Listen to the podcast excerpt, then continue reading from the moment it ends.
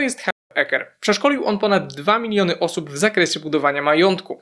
To jest jego książka i dzisiaj opowiem Wam o jednej z koncepcji, którą w niej znajdziemy, a która pomoże Wam zarabiać więcej. Zanim zdradzę Wam tę technikę, muszę zbudować pewien kontekst. Autor książki wychodzi z założenia, że nasza sytuacja finansowa zależy głównie od tego, jak myślimy o pieniądzach, no i trzeba przyznać mu, że jest w tym trochę racji. Swoją tezę argumentuje przytaczając przykłady bogatych osób, które straciły fortuny, ale bardzo szybko wróciły na dawny poziom zamożności albo wręcz przebiły poprzedni wynik. Spójrzmy na Donalda Trumpa. Jeszcze przed rozpoczęciem kariery politycznej Trump miał majątek liczony w miliardach dolarów. Na początku lat 90. stracił wszystko, ale po paru latach odzyskał pieniądze, a nawet zarobił jeszcze więcej. Zdaniem autora było to możliwe dzięki zostawieniu łapki w górę dla YouTube'owego algorytmu, a także umysłowi milionera, a w zasadzie w przypadku Trumpa właściwsze byłoby nawet określenie umysłu miliardera. Ecker twierdzi, że finansowy termostat Donalda Trumpa jest nastawiony na miliardy, a nie miliony dolarów. Uważa jednocześnie, że większość z nas jest nastawiona na zarabianie tysięcy, a często nawet i mniej,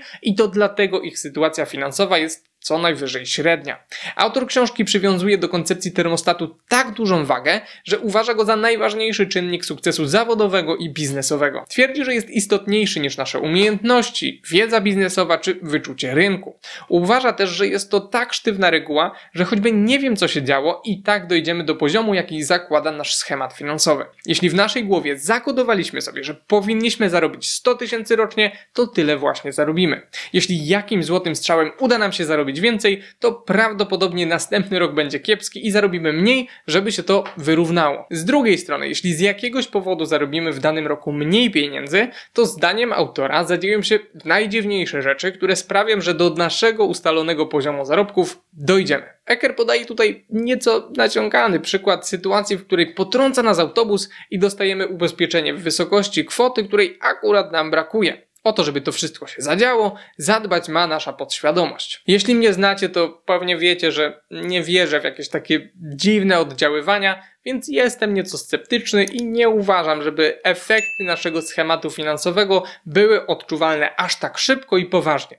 Abstrahując jednak od szczegółów, sama koncepcja jest niewątpliwie właściwa i warto się nad nią pochylić. Wszyscy mamy zakotwiczoną w głowie jakąś kwotę, którą powinniśmy zarabiać albo posiadać, a z jaką czujemy się komfortowo. Jeśli do niej dojdziemy, istnieje spora szansa, że przestaniemy starać się o więcej. Z drugiej strony, jeśli nagle stracimy nasze źródło dochodów, to prawdopodobnie nie przyjmiemy pracy poniżej pewnego poziomu finansowego.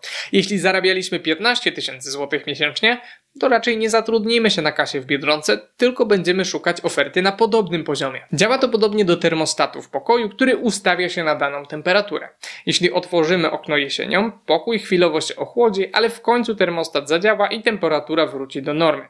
Jeśli zrobimy to samo w upalny dzień, pokój oczywiście się ociepli, ale znowu po pewnym czasie wróci do ustawionej temperatury. Tak jak aby trwale zmienić temperaturę w pokoju, należy przestawić termostat, tak sposobem na to, żeby trwale zmienić poziom sukcesu finansowego jest przestawienie swojego termostatu finansowego. Jak go zmienić? Harvecker w swojej książce podaje liczne przykłady i ćwiczenia i zachęcam Was, żeby do niej zajrzeć. Mimo takiego amerykańskiego, coachingowego stylu pisania, który nie każdemu przypadnie do gustu, jest tam bardzo dużo cennych informacji. Ciekawe spojrzenie na te kwestie ma też Nawal Ravikant, wybitny przedsiębiorca i inwestor z Doliny Krzemowej, specjalizujący się w startupach. Kładzie on bardzo duży nacisk na wysokie wycenianie swojego czasu i już w młodym wieku uznał, że jest wart znacznie, znacznie więcej niż to, na ile wyceniał go rynek pracy. W swoim podcaście opowiada, jak jeszcze nie mając żadnych poważnych pieniędzy, powtarzał sobie w kółko kółko i w kółko, że jego stawka godzinowa to 5000 dolarów. Same postanowienia i słowa mogą jednak nie wystarczyć, więc Nawal zachowywał się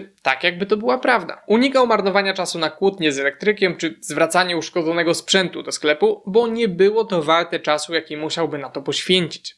Jeśli zadanie zajęłoby mu godzinę, to kosztowałoby to przecież 5000 dolarów. Jeśli sprzęt był warty 2000 dolarów, oznaczałoby to stratę w wysokości 3000. Opowiada więc o tym, jak ostentacyjnie wyrzucał rzucał lub oddawał innym uszkodzone przedmioty, zamiast marnować czas na naprawę i zwroty. Namawia też, aby zlecać innym wszystko, za co możemy zapłacić mniej niż nasza stawka godzinowa, wliczając w to gotowanie, sprzątanie i inne codzienne obowiązki. Podkreśla też, że ta stawka godzinowa, do której chcemy aspirować, powinna być absurdalnie wysoka. Jeśli taka nie jest, to należałoby ją podnieść. Finalnie Nawalowi udało się przebić swoją kosmiczną stawkę w wysokości 5000 dolarów na godzinę i myślę, że wszyscy możemy zyskać zastanawiając się od czasu do czasu, czy nasz termostat finansowy na pewno jest ustawiony właściwie, czy może powinniśmy go przestawić. Jeśli uznacie, że powinniście zarabiać więcej, to sprawdźcie ten filmik o czterech narzędziach, których używają najbogatsi ludzie na świecie, aby bogacić się jeszcze bardziej.